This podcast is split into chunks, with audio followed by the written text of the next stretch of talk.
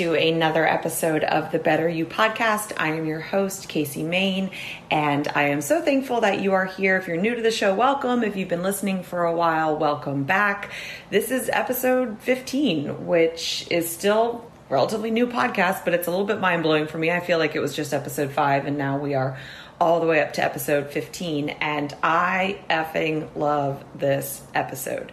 So, in episode 10, we talked about being single with Jennifer Golden of the It's Complicated podcast. And so now I figured it was time to talk about being in relationships. So, that is what we are discussing this week.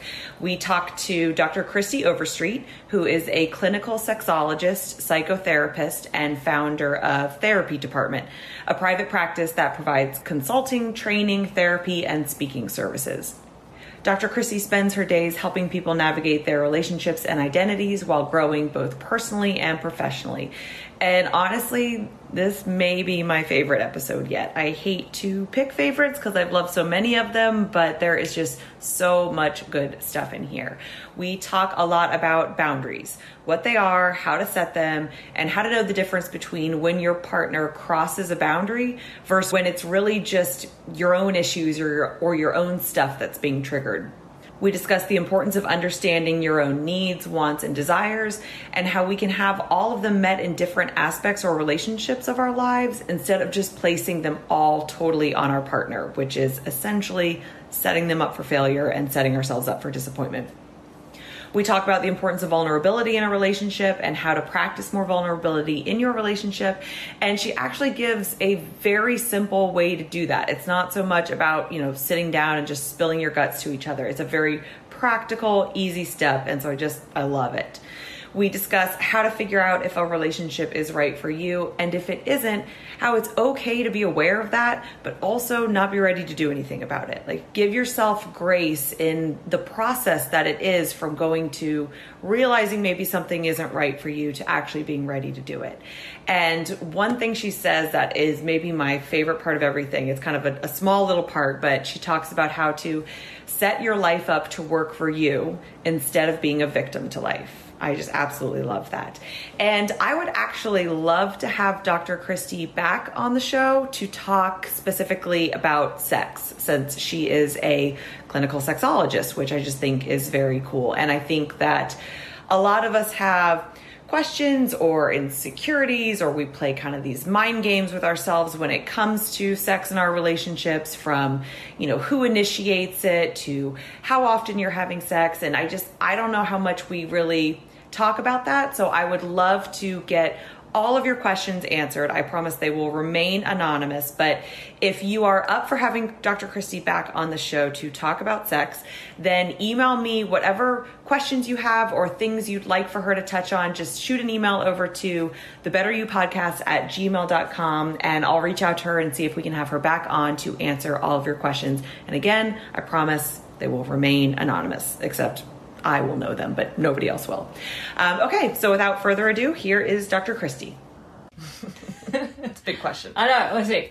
Um, uh, I'm a clinical sexologist, certified sex therapist, and psychotherapist. And what I do is I work with people on their relationships with themselves and other people to help them create the life that they deserve. So that's one of the biggest areas I work in. And the other area I work in is in gender identities, helping people explore and find out their true selves and live their life out. Okay, that's very interesting. And you live in California. Yeah, I live. But you're clearly not from there from your fabulous southern accent. Right, it sticks out just a little bit. Yeah. So I live in Huntington Beach, which is Southern California area, and I've been out there now. This holiday season will be three years, which seems like a long time, but it feels like it was just yesterday. Mm-hmm. But I'm from Georgia, particularly South Georgia, where is the accent's from. Mm-hmm. So definitely on a daily basis, I get asked to repeat something that people don't understand me, or they're like, "Where in the heck are you from?" So, oh, that's funny. Okay, and you have a podcast. I do. Fix Yourself First with Dr. Kristie. And so, my hope with starting that podcast is all the work that I do individually with people in therapy or coaching. It could be a way to serve more people and get more information out there mm-hmm. because I get a lot of similar questions and topics that people want to talk about. Mm-hmm. So, I started the podcast beginning of this year, so it's still very new But what's interesting is I wanted to start it a couple years back, actually, when I had was working back here in Jacksonville. And I believe it was about 2014, 2015, I started having the idea.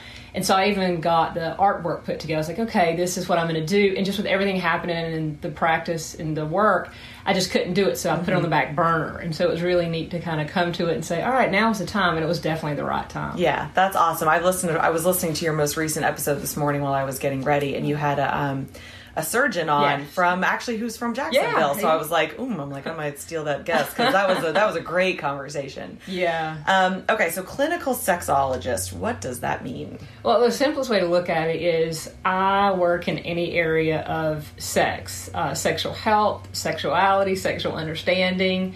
And it's really this catch all phrase of the being able to sit down in that clinical space in a therapy or um, a setting and be able to talk about sex, um, your relationship with sex, your sexual self esteem, um, whether it's uh, solo or with a partner and relationship dynamics.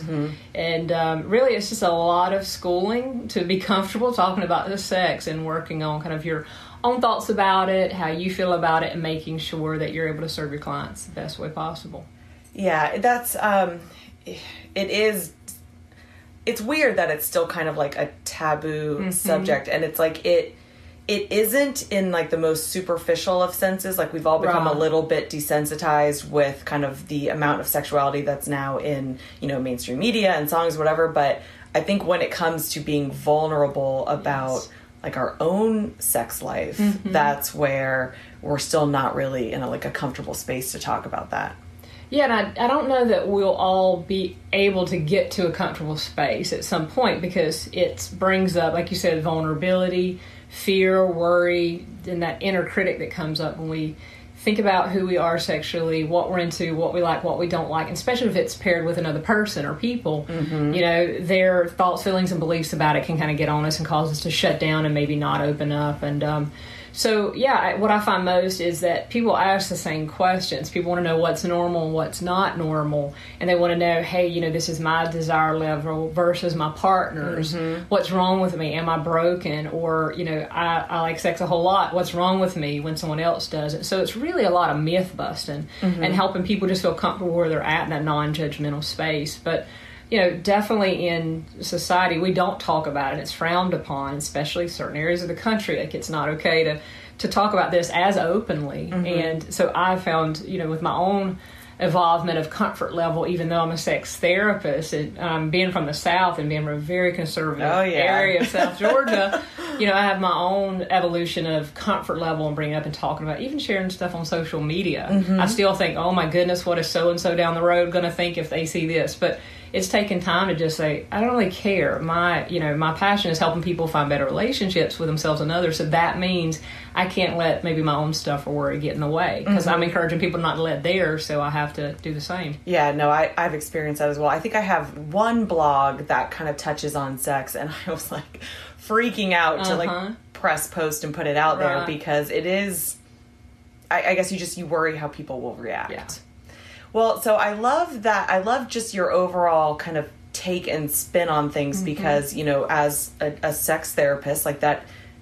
Yes, it can be a solo act, but typically it's with another person, and then relationships are with another person. Mm-hmm. But you focus a lot more on, like the title of your podcast, fixing yourself 1st and Mm-hmm. like bringing it back to yourself first. So, like, how did you? How did you come around to kind of choosing that being the theme of your podcast and just realizing like the importance of that because obviously i agree with that right well it makes sense Mm-hmm. right and and I guess it evolved over. I've been a counselor now for right at 13 years, and so what I started noticing was these patterns in the professional sense, working with people. Hey, you know what? There's all this blame on a partner. There's, you know, people are struggling to say, what do I need to do? They're blaming other people, and they're still unhappy and frustrated because they're not seeing change. So I had that in that professional sense, and then I have my whole you know, life of relationships and mess ups and problems and issues like most people do. And what I noticed uh, professionally, pretty much at the same time as my personal self, saying, wait a minute, what do I need to do to be a better partner and to be better in my relationships? And so it was interesting at the same time, professionally and personally, to kind of grow and say, wait a minute, this concept to fix yourself first is so important. That on top of my current partner, Rob, um, you know, as we are always talking and brainstorming and chatting, and he's such an inspiration. And he was he was like, hey, you know, what about you know what you're talking about is that fix, that doing what you need to do, stop blaming your partner, and Mm-hmm. this type of thing. And I said, gosh, that's it. And I'd already had the thoughts about a book of the tips to help specifically women stop you know ruining their relationships with stuff that we do that blows them up and self sabotage. And as that was happening, he's like, "That's it. Like that's your overall theme of all the stuff you're talking about, Kristie. Is you see this power of when you focus on yourself, you automatically will get some type of change Yes. in those dynamics." And so I put the book out there a couple of years back with those tips. And with that being said, I thought, well, how can we serve more people? Because a lot of people don't like to read, and, eh, right? And if people don't, ha- a lot of people don't have time to read, mm-hmm. and so that's where it just kind of morphed. I knew I wanted to have a podcast at some point to kind of spread the message, and it mm-hmm. just lined up. And I was like, that really explains every area, whether it's my speaking, coaching, counseling, therapy, training, doesn't matter the topic, goes back to what do you need to do Yes. versus waiting on someone else to do it differently. So I love that, and that was like that was just such a huge realization for me as well of mm-hmm. kind of realizing, huh, okay, these are my patterns. Like I'm doing this to mm-hmm. myself, and I'm not sure I had like the the full understanding or really the the the words to really articulate kind of you know that it was like patterns and all that stuff Right. and but now I start to see it more and more so I I'm I'm constantly in my personal life Yeah. trying to always look back at me of kind of like okay why is this triggering me and like Yes. try and better understand it and and kind of i guess surface those like mm-hmm. limiting beliefs or negative self-talk or whatever which i think that that is one of the best things of relationships is that they're gonna they're gonna trigger your shit Yeah, absolutely, absolutely. You can't be with another person or around another person and not be triggered in some way. Mm-hmm. And it's all about how we respond. And this isn't asking us that we got to be perfect. I screw up all the time. Thank mm-hmm. goodness, not in a bad way, but you know, I mess up or say something sideways, or maybe say something that's not nice. And so when I when I do that, I say, "Hang on a second, I need to do over. That was my stuff. It wasn't yours. Yes. I'm sorry, I just dumped that on you. I've had a long day."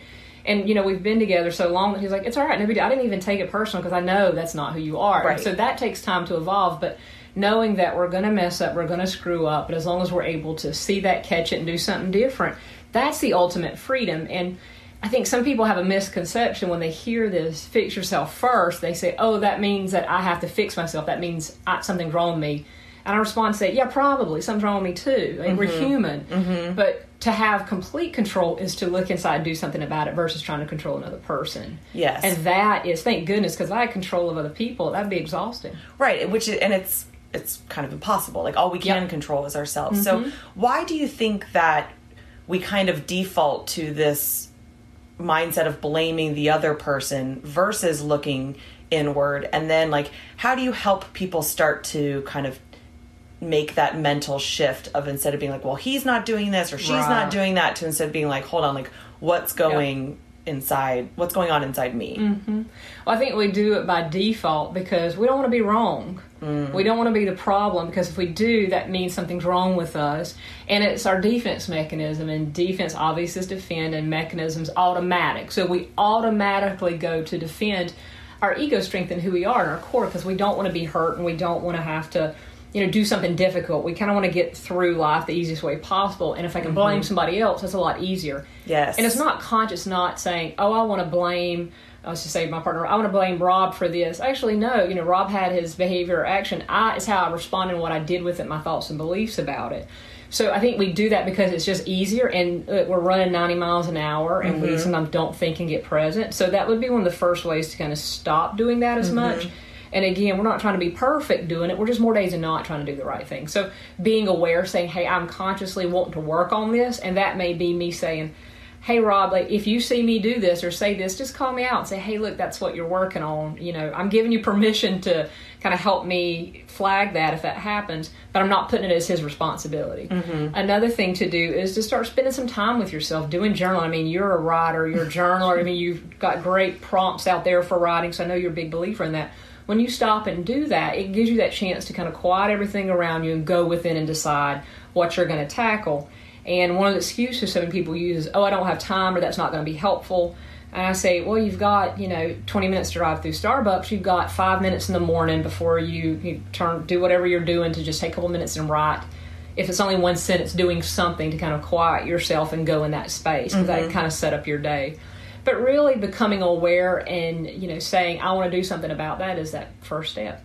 Right. It, and I, yeah, I can see that, that just kind of that awareness and that understanding, or even just that concept of like, hmm, maybe this is actually about me and like what I have going on Right. versus the other person. And, but like what I, I find almost like difficult in my own life of kind of where is that line between going internal and like trying to fix yourself. Versus recognizing that someone maybe isn't Yeah. treating you correctly or they haven't handled a Right. situation correctly and like how do you set those boundaries Mm-hmm. of you know protecting yourself but also you know not being the victim and taking ownership of like your actions Right, and that's why if you are doing what you need to do to keep yourself healthy, and you're putting up boundaries, which and we know boundaries is how we teach people to treat us or not treat us. And so if we've established a boundary to say, hey, it's not okay when this happens, I'm not going to stick around if this happens or be in this space or I'm going to have to go for a walk. This is not okay anymore. And they keep stepping, let's just say your partner keeps stepping over that boundary or becomes unhealthy. And you say, hey, you know what, I've done all I can do. You kind of sit back and say, I'm giving this opportunity to make a change.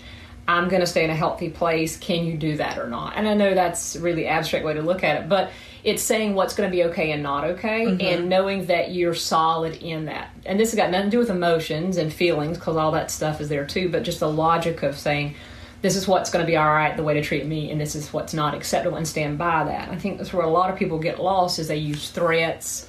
right And right, if you do this again, and it's you know the fifth time they've done it, and then you know I'm like, what's going to be different? What are you willing to do different? Right. Well, so like how many, I guess, oppor- or how many chances should we give somebody to maybe overstep that boundary before we decide like they can't Mm-hmm. they can't live within it? You know, because everyone is different and Yes. everyone, you know, is at their own level of kind of awareness Right. of their own self-work. And so, you know, on one end like I don't want to judge somebody for where they are, just accept them and and love them for where they are, but then at the same time it's like if you're if you're trying to set those healthy boundaries and and they overstep like is it kind of one time you're gone or does that vary per person Well, it definitely varies per person. I mm-hmm. don't say that as giving a person an out. Like, there's no exact number. So, what it has to go back to, and this is the individual nature of it. Mm-hmm.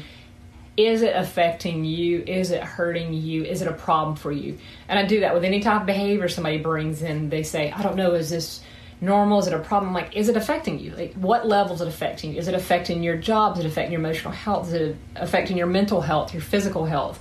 What is it doing to you? And is it enough for you to say, mm, you know what, that that's it, I'm good, I can't do it any longer? Or are you still checking your boxes off to make sure you're doing everything you can? Mm-hmm. So, with it varying, I really take it to each individual to say, how bad is it affecting you? And you're going to know when enough's enough. But to be brave enough to explore that and decide, do you want to take a step in the direction or not? Right i guess part of that is really understanding i you know why it's affecting you the way that it is because this is where i think it can come back to if someone is like triggering in me kind of my own issues from Right. like past relationships but they're not technically doing anything wrong like maybe Uh-huh. i've set an unnecessary boundary because i've got issues from Yeah. the past so it's like I don't know, I think it can get confusing to try and navigate Mm-hmm. all of that. So like how do you how do you help people do that? Well, that can be tough, right? Because it can get confusing and thinking boundary. What am I feeling? What am I doing? What are they feeling and they're doing? Is this their stuff or my stuff? But having definitely talking with someone who's not emotionally attached with you is mm-hmm. great. Talking with mm-hmm. someone, a therapist or someone to, or a coach to help kind of work through this. The also thing is talking maybe with a friend that says, "What do you see happening? Like, give it to me straight." Be you go to that friend that's going to deliver you honesty, not the one that's going to just sugarcoat it, and be nice to mm-hmm. you. To get someone outside yourself to ask them what they think they see happening, mm-hmm. that can be very helpful. And like you said, doing that own exploration of what are my triggers. If my triggerness is loneliness. And it starts my cycle to go, okay, I'm lonely, therefore I feel abandoned, therefore I'm never going to be loved or I'm never going to feel enough and you're not permanently lonely you're just lonely right now what is that about and you can stop that cycle because we all have our own cycles mm-hmm. to stop and say do i want to do something about this versus jumping in that spiral of abandonment and i'm unworthy and, and going Right. in that space Right. so stopping that as soon as possible is really important and drawing out your cycle will help that Yeah, and it's there's like layers of cycles, Yes. aren't there? Yeah. So I've seen that in my own life that I had, you know, I had all these kind of triggers of not being made a priority. So mm-hmm. like I was in a relationship about a year ago and he you know, it he did nothing wrong, but right. like it triggered in me like you don't care, I'm not a priority yes. and I like flew off the handle. And then I recognized that so I'm like, okay, that's clearly a trigger and kind of right. did the work to get through that and that was a process.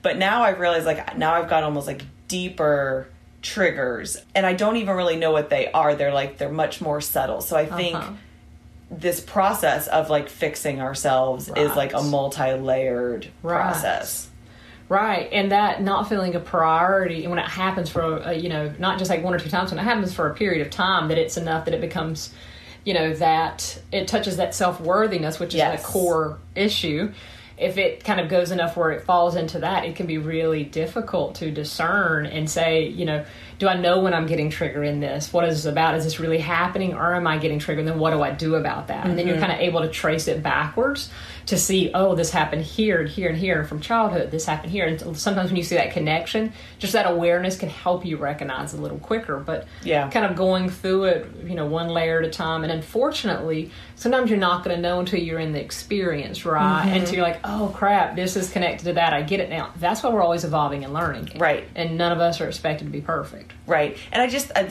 like, I think that awareness is so key. Um, it's kind of like that whole, um, name it to tame it thing. Like right. as soon as you see it, mm-hmm. then it's no longer like bigger than you, and you're not yes. so close to it that it's that you're like engulfed in it. And it's kind right. of like, oh, okay, I see what's happening there. Uh-huh.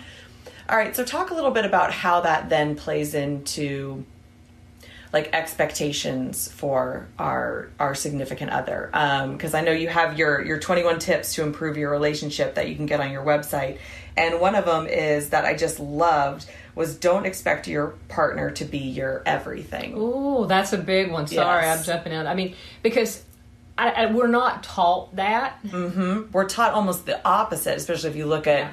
like the romantic comedy and mm-hmm. even like mm-hmm. the freaking Disney yes. movies we all grew up with. Yeah, absolutely.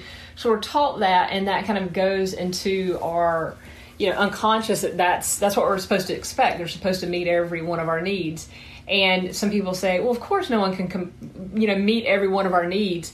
But the same person still expecting that to happen, they may not realize that that's happening. Mm-hmm. Um, and I think the quicker we realize that we have to meet a certain number of needs, our friends meet, our, you know, we have these different aspects of ourselves. You know, we have our emotional self, our sexual self, our spiritual self, our physical self, our relationship self um, our personal self, you know, just to name a few. And there's all these different buckets that we need to be reaching into and working on that fill us up versus just that relationship self. Because mm-hmm. if we if we do that and have that expectation, we're going to get disappointed every time. Mm-hmm. And that is a big problem in relationships because if I put that expectation on my partner, he can't deliver. He's going to fall short, which means I'm going to get triggered and frustrated, angry, and mad, and you know, act crazy or whatever comes up because of something he failed to meet that was un, you know realistic unrealistic in the first place. Mm-hmm. uh, and so just saying hey you know what? I don't expect you. Here's what i do need you and here are the realistic expectations i have of you. I expect you to be you know we're in a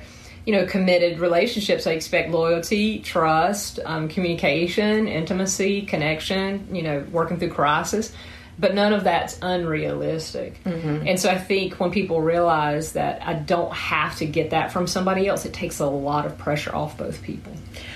I, I, love that way of looking at it of kind of okay like look at your your bigger needs for all your different like versions of self yep. like you mm-hmm. said and then okay where are those being met or in like in what type of relationships yeah. and really help you narrow down like what you're expecting out of your significant yes. other. I think that can be really helpful for people who are single and in the dating world too, right. because you know you tend to have this all these like boxes you want to check, yes. and a lot of times they're they're surface level. I want them to have a good job. I want him yeah. to, you know, that kind of stuff, which sure. is also kind of programmed into us. Versus if you looked at it in a deeper level, then I, I don't know. I feel like maybe you'd have a whole different, a whole different view of like your selection criteria, I guess. Yeah, that's a good point. If we did that on that level, or even maybe found that balance mm-hmm. of both, because you know, everyone wants security, and with security comes maybe it's not a great job, but maybe it's a consistent job that makes in meets. That's security, mm-hmm. and then there's a potential for other, you know, opportunities in that space. So kind of balancing that out because it's all right to have hard limits, right, of what you're going to be okay with and not, because you have to know you know what you're looking for but when you set up to be unrealistic you're going to constantly be disappointed and you're probably going to hurt people in the process right Okay, another one that I love on this list before we move into some of your blogs, which I also loved, was practice being vulnerable with your partner. And I think this is a hard one for a lot of people. And I'm going to assume and maybe this is wrong, but especially men and and even even women who, you know, maybe have been hurt along the way and we've got our own walls and, and defense sure. me- mechanisms, but like how do you go about practicing being vulnerable with your partner like in real life? Well, the first thing they can do, and people don't always associate it with vulnerability, but the easiest way to be vulnerable, which is also the toughest, is to apologize. Mm. To just say, hey, I'm sorry. I'm sorry I said it that way. Or, you know what, I didn't think about you when I went to get coffee. I was only thinking about myself, and sorry, it's just where I was at. You're vulnerable because when you say, I'm sorry, it means that, hey, I did something that wasn't great. And you lower your wall for the partner to come back and say, yeah, you should be sorry. You are being, you know, uh, a jerk. And so you, when you say you're sorry, there's potential to get hurt. But when your partner says no problem, it's okay, you're practicing vulnerability. Oh, so I love that analogy because yes, you are bringing your wall down and yes. giving them an opportunity almost to like overstep a boundary. Yes. Yeah, so that's I think that's the ultimate vulnerability that people don't often connect that with because it also doesn't just help improve uh, the ability to be connected in that space, but it greatly improves trust and it's all on an unconscious level. If I say I'm sorry or I messed up, and my partner doesn't come, you know, uh, attacking me for it, that makes me trust him a little bit more. And so we know that trust and intimacy are in tandem. So when that trust goes up, that intimacy and connection is going to follow right behind it. Mm-hmm. So we're going to be, you know, improving. Let's just say our crisis intimacy. When something goes wrong, we're able to talk about it and not attack each other through the process, we're going to be more trusting and intimate with one another. Mm-hmm. So that's one way that vulnerability, the biggest way that I think couples can, or individuals, even in any kind of relationships that want to improve vulnerability, if they would just start saying, I'm sorry more, I screwed up. And if your partner tells you that, you know, being gentle with them through the process, that can make a big impact. Yes, okay, I love that. But like what I what I do think or at least I saw in my prior years and maybe this is just immaturity in relationships but once you do start to build that like trust and closeness and intimacy with somebody at least i always seem to be then at risk of like losing myself in that relationship mm. and kind of going back to what we talked about earlier right. like you're starting to then put like all your eggs in one one basket instead right. of like spreading out your needs and so like talk a little bit about i know you have a great blog article on that and like how to avoid losing yourself in a relationship and i just i mean i did that time and time again before yes. i i realized that pattern well it can happen so fast we don't realize it because we feel like we're doing what's the right thing to do mm-hmm. but if you're putting yourself your needs your wants desires behind the other person more days than not that's the problem. Mm-hmm. And I notice it's not a if you're doing this then this. It's more of a you knowing what your wants, needs, and desires are. And if you're subjugating those and putting those way behind your partners and not speaking up for your needs, wants, and desires, that's a problem, and that can lead to some codependency, right? Where you don't have that independent space to be you, and how your partner reacts affects how you react. Mm-hmm. When your partner does this, then you're going to do that to try to make it better, and you're continuing to put yourself last and you realize, wait a minute, you know, this isn't good for me at some point. So when you kind of go to that space of, well, it's what we're supposed to do as a partnership, but a partnership means there's two people, or if it's more than whatever type of relationship dynamics you set up. If that's happening, that's not a partnership anyway. It's mm-hmm. all it's one directional, and it has to be a give and take not 50-50 because 50-50 don't work all the time you know it can be 60-40 70-30 and kind of moving back into um, but I think the the thing is, people find themselves in these codependent relationships before they even realize it because mm-hmm. they feel like they're doing the right thing. Yes, and I think I lived in that space mm-hmm. for a long time, and now what I see in and even just like kind of in in friends relationships is then you know it might not be the other person's fault that you've yes. become that you've lost yourself in that yes. relationship so you know it kind of goes back to that I guess understanding of yourself uh-huh. and your own needs. But then like how do people I guess how do people ensure that this doesn't happen? Right. So the first question to ask yourself is what are my needs? Whatever the relationship is it a friendship, family, or personal, what are my needs in this relationship? What do I need from it? Um, what do I desire from it? What do I want from it? And you have to have a clear understanding. Look, it can be different week to week. That's all right. You got to just know something that you want. Mm-hmm. And the problem is in those unhealthy relationships, people don't realize what they want or need. Yes. And they have no idea, way to identify what their wants and needs are. So to ask yourself, what are my needs, wants, and desires from this relationship? Am I getting that? Oh, no, I'm not getting that. Okay, what's leading me to not get that? Not why what's leading me to not get that. Okay well i'm noticing that when i call my friend um, to get some support you know they don't have a lot of time. I know they're busy. They've got you know six kids. They don't have a lot of time but when they reach out to me, I'm always there for them and I talk as long as they need. And I feel good because I'm given to that friend, mm-hmm. but I'm not, it's not reciprocal. Mm-hmm. So, wait a minute, what do I need to do? Do I need to say, hey, friend, like, I really could use some support? Do you have some time available? Ask for that need. Let them know what you need because your friend may have no idea. Right. Or, you know, maybe sometimes where you need to say, actually, I can't take the call. I need some time, you know, I, will catch back up with you when I can. You may need to set a boundary. So you have to know what your needs are, wants, and desires, and give yourself grace that they're going to change mm-hmm. all the time. It's just what it is. But when you can't identify those, that causes a lot of problems. Well, I think that's a great, that's another great exercise to kind of do and like write it down because yes. I think sometimes when we think about all this, you know, if you if you kind of just in your mind sort of be like okay like what are my needs wants or desires? And then like is this person like checking that off? Right. or like where am i getting all those? It's hard to like it's hard to keep track of all of that and it's yes. hard to really see like yes. the gaps. Yes. Yeah you have to write it down. Again that's why i really appreciate all the work that you're doing the resources that you put out there through your website. The writing the prompts putting stuff on paper is so important and even if you're typing it in your phone or computer just get it out in some way. Mm-hmm. because our brains go so quick all the time and we are in content overload. So it's impossible. When someone says all the time they say oh well Kristie I, I, don't have time to write it down. And i say okay well then you don't want to change it. Sorry. Mm-hmm. Mm-hmm. if you want to do something about it you have to write it down in some form because your brain's not going to remember this in five minutes.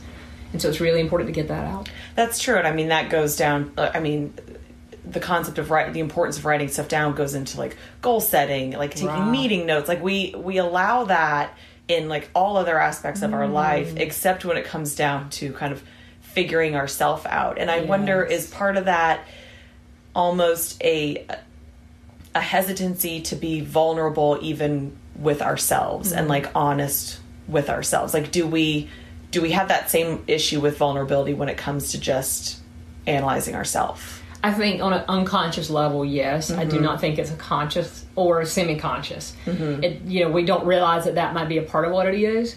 I think it goes to that it's so common for us to say, I, I don't have time for me. I have to take care of everybody else and um, I have to do for everybody else and do my schedule's packed. I don't have time to do this. Mm-hmm. But if people will take, get up 15 minutes earlier, everyone can spare 15 or 30 minutes early in the morning. Sorry, you can or that statement though that really triggers people like mm-hmm. people do not respond yep. well to mm-hmm. to that right uh, so I think one of the reasons it triggers is because people are already, like I said, content overload, schedule overload. Mm-hmm. I don't have that time. I need my sleep. Well, then you got to figure out how to get to bed 15 or 30 minutes earlier. Mm-hmm. To do that, that means you have to look at your life and the way you're setting up. Where are you wasting time? Are you spending, you know, 30 minutes on Facebook. If you could not do that one day a week, that could give you time. Right. You know, doing that and setting your life up to work for you versus being a victim to life. Now, that means saying that life controls me. Um, I have no choice. I'm doing all this stuff. No, that's not true. Mm-hmm. And that's also something that triggers people because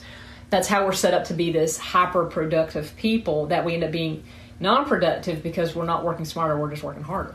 Right. And and even just that, you know, if you're going to admit, oh, okay, yeah, I am, you know, I'm spending 20 minutes a day on Instagram or, mm-hmm. or whatever it is, then that that ties back to like then you're admitting you're not it's, perfect, that you're wrong right. in some way of how you're planning right. your day. Okay. Right. Well, and I do want to say, like, I'm all for, you know, get on social media. It's a great way to de stress sometimes, meaning to just mm-hmm. kind of blow off steam and not think about your own stuff and just scroll.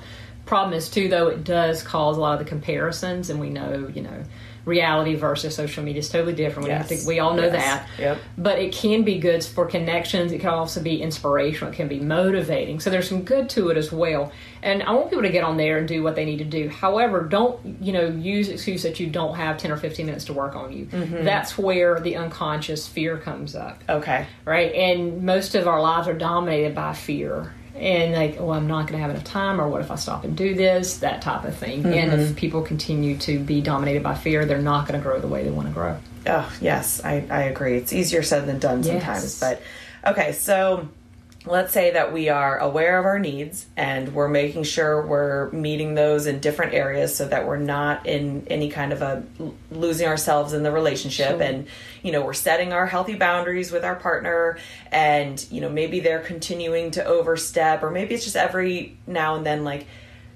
sometimes I think still it's just not the right relationship for somebody. So how how does one go about kind of trying to separate themselves a little bit to analyze their relationship and make sure that it is an overall healthy relationship that is making them happy? Mm-hmm.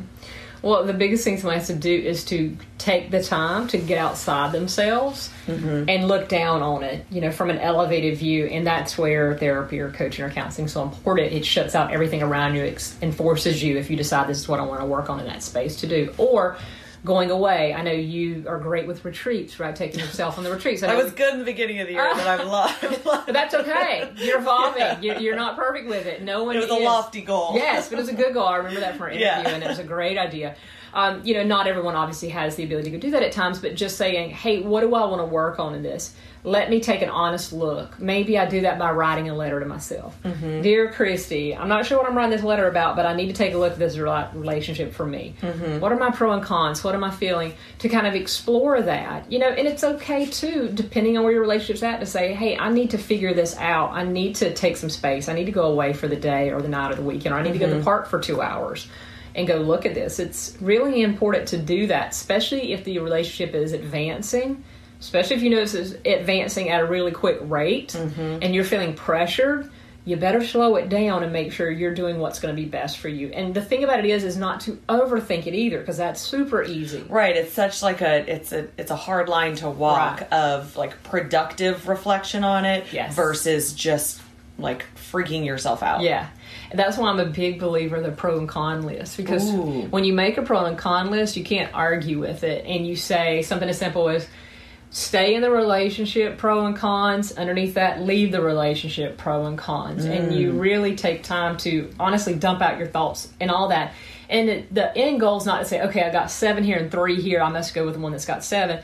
It's more to see what feeling and emotions come up. Mm-hmm. And so when you do that, you likely will say, hey, you know what? I'm when I'm putting this, I'm thinking, well, maybe now is the time, or maybe now is not the time. Then take in another month, do it again because we're changing and evolving. Mm-hmm. And you can't overthink when you make it that list, as you know, with mm-hmm. writing. Yes, but that does require that you be very honest with yourself. Yes. Yeah.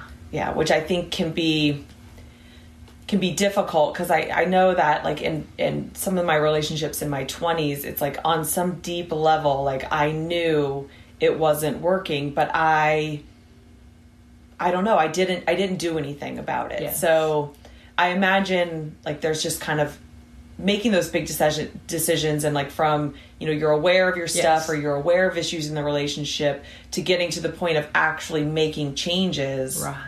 Like i imagine that's a process Oh, it absolutely. And the fact that you in your 20s realize that, you know, it's a great relationship, but something's not working, Mm-hmm. you're more than me. I didn't even have that insight. I thought everything's working all the time, right? So well, my good insight. relationships are very obviously like maybe not the greatest situation so Oh, that's probably for a whole other show. We'll Yeah. down that road. But I hear you. I hear you on that. Um, with that being said, you know, to to get that insight can be really hard because you have to be honest with yourself. And Mm-hmm. the difference in seeing it and taking action, kind of the middle gap is to say, Am I doing everything I need to do? Am I checking all the boxes? Have I done all I can do? Mm-hmm. And again, have I fixed these areas that I want to fix the best that I can? right going back to because you can only control yourself Yes. And then you have to look and say, your partner's not going to change. If they're not showing action, it's not happening, it's highly likely they're not going to change. If you've changed and done everything the best of your ability to live a healthy life and put health into the relationship, and there's no movement on their end, there's your mm-hmm. answer. And I think what mm-hmm. happens, especially when we're in love and care or we got long relationships, so we have ties to families and friends and all that. It's mm-hmm. harder to leave those because sometimes it's the more fear of disappointment and what other people are going to think versus what we're really feeling, and we have we stay in relationships for other people on Yes. the outside. But when you look at that and say they're not going to change, am I going to be okay with that? And let that help you figure out that final decision. Mm. But one of the things of checking your own box is saying, did I do everything to make sure I communicated that to them, what I needed, what I what I'd like to see happen with them, what I need from them? Right. Because you have to do that before you can kind of take those steps. I love that. Yeah. So kind of make sure you've you've done your work Yes. in terms of your identifying and understanding like your own triggers, but then also like setting the healthy Mm-hmm. Yeah. boundaries and then just really and, and first of all being honest with yourself Right. about all that, but then really looking at the other person and and ha- having that conversation with yourself like are they changing is there movement there and if not like you said are you going to be okay with that and if there is like is that movement big enough or fast Yeah. enough for for me to be okay with it because i i do believe that people can change but it's it's the same way that we can change Yes. like only if you're willing to Yeah. work on yourself and you can't necessarily force someone to want to work on themselves and so Right. sometimes you might see that potential in them Mm-hmm. but they're not there yet which i know i've experienced that in prior relationships Yeah. and i think that can be very difficult especially as a as a woman because we can we tend to have these very like nurturing natures so it's like you want to bring out that best in Yes. somebody that you see in them Yes. but it's kind of like if they don't want to do it Right. it's not the reality Right. And them not wanting to do it, maybe them not wanting to do it, maybe they don't have the insight, maybe they don't realize it, and maybe they're not in that space to want the relationship. And I think that's another thing that we're not taught is that we're not taught that a relationship can be great and not work out. Meaning, I really feel two people have to cross paths at the exact same time, want the exact same thing, and commit to the exact same thing for a relationship to work out. Mm-hmm. Because I've had so many near misses in relationships where it was like, oh, this is great, it's light, it's long term, and it just didn't work out because we mm-hmm. were not in the same space. And that's why I'm so grateful for my partner today because like, we, you know, had our issues at the beginning. We finally kind of got lined up and said, hey, this is what we want to, you know, we want. That commitment It was able to last. Uh, I think one of the things that I've really enjoyed over the last couple of years since the book came out with the Fix Yourself First is that I now have people reaching out for help and coming in for support, and they'll say, I need to fix myself. I want to come in and work on this. And really, before that, a lot of folks were just, okay, I need, I know I need to do something, I don't know what I need to do, or, you know, my partner's driving me nuts, or I'm dating this jerk, or whatever that is. People are mm-hmm. coming in with that. I need to fix myself. And that's really incredible, you Yes. know, to have that insight and to be able to be vulnerable to do that. Yes, I love that, and I I agree that I think that it, relationships are so much about timing, and it's funny because we we always hear that and we like talk about that, but mm-hmm. I'm not sure I ever really fully understood that Right. until now. But mm-hmm. I think another element to that is so maybe you meet. And the timing is great in terms of like where you are and your Yep. self awareness and everything. But then I think if one person is working on themselves more than the other, then there can start to be a little bit of a of a disconnect. So I think Yes. if if you're in kind of this and if you're listening to this podcast you probably are more of this like growth mindset of i want to understand Yes. myself and better myself but your partner isn't Mm-hmm. that's that can create its own set of issues Yeah, absolutely it can. And that's where it really causes you to maybe even bring up some fear. Because, you know, getting drowned in the what ifs. What if they don't change? What if they don't want to work on themselves? What if I outgrow them? What if, what if, mm-hmm. what if? And a lot of those are valid because it is likely you may outgrow them. And that's why you kind of go inside, look, am I doing everything I need to? Have I clearly verbalize to them what I needed? Do they know what I need and desire? Are they just refusing to do it? There's my answer. right You know, that's so almost kind of like the same process of figuring out like your past and your present but also about the future Yep. Mm-hmm. of like being clear about I want to continue to work on me, work on Right. the relationship and and making sure they understand that and are on board and if they're not like are you okay with that? Right, and just saying, am I going to be okay with this? And it's okay to say, you know what, I, I'm not okay with it, but I'm not ready to make a decision on a relationship right now. Okay, well, there's your answer. Yes. you can always go back to it, and and you know, some people they'll say, well, Kristie, what what do I need to do? Do I need to leave? I'm like, I have no idea. You know, let's talk about it. Are you wanting to leave? Are you ready to leave? Do you understand what that's going to mean? Um, mm-hmm. What do you think it might look like when you do? Let's talk about what that future is going to look like, and are you ready to do that? I love that because I feel like that's it, that's so important that we are allowed to say this isn't working, but I'm not ready yes. to do anything about it yet. It's like for some reason we attach that admission yes. to action, yes. and it's like I feel like if I had been aware of that in my yes. earlier relationships, it wouldn't have negatively impacted so many of my other relationships because I would have been able to be honest with myself and those people and be yes. like, I know this isn't right. I'm not ready to do anything about it yet. Right. And we, I don't know why we have such an issue mm-hmm. of like saying those two kind of opposing mm-hmm. things. I guess it ties back to then we're, we, we feel like we're admitting weakness. Yeah. Well, and fear because you know and this is the other unconscious level if i say this isn't working my goodness does that mean something's going to happen like i'm i'm worried about putting it out into the world that it's not working i'm worried mm-hmm. about being judged what if you know what if i disappoint people and everything else that comes up with it but it's okay to just kind of roll over and play dead sometimes yeah. and just sit where you're at. Hey, I mm-hmm. promise it'll come up again. If if it's not working, it, it, don't worry, it will come visiting again very soon. So sometimes you just have to kind of put a pause, put on the back burner, take a time out for yourself to say, I'm going to revisit this when I, you know, in the next couple of weeks and to kind of give you and that's where it's giving yourself grace. Mm-hmm. grace to just be. Yes. And, and, that's all right. Yes. Okay. I love it. Oh this is so much good stuff. Okay. So i want to end with um, i'm big on just kind of like you know the first step because that's mm-hmm. really kind of mm-hmm. the only step we can tackle. So um, two questions for you. For somebody who is in a relationship that they're they're happy and it's a good relationship like what's one step they can take to make it even better and then for somebody who is maybe starting to question if their relationship or has been questioning for a while if their relationship is working for them like what's one step they should do or can do to kind of help get a better handle on on that situation? So for the first one the relationship is going really good and you want to take it to another step or keep it improving start saying thank you more. Mm. start expressing gratitude from the smallest things to the biggest things and what we do when we do that, we teach our partner how to treat us as well. Because when we do that, especially as a healthy, uh, moving in a healthy direction relationship, your partner's going to say unconsciously, hmm. And then they're going to start thinking and be more grateful for you as well. And you're not mm-hmm. doing it in that space. You're just doing it because it's the right thing to do. Mm-hmm. Because with the business of the world, we don't stop and just be thankful or grateful or the tiniest thing can go a long way. And that's one of the biggest issues unhappy relationships have is they don't express gratitude to one another. Mm-hmm. So up in the gratitude, up in the thankfulness is a big one. For the relationship that where they're just starting to question or they know it's not great, but they're trying to figure out okay, what's the first step to do?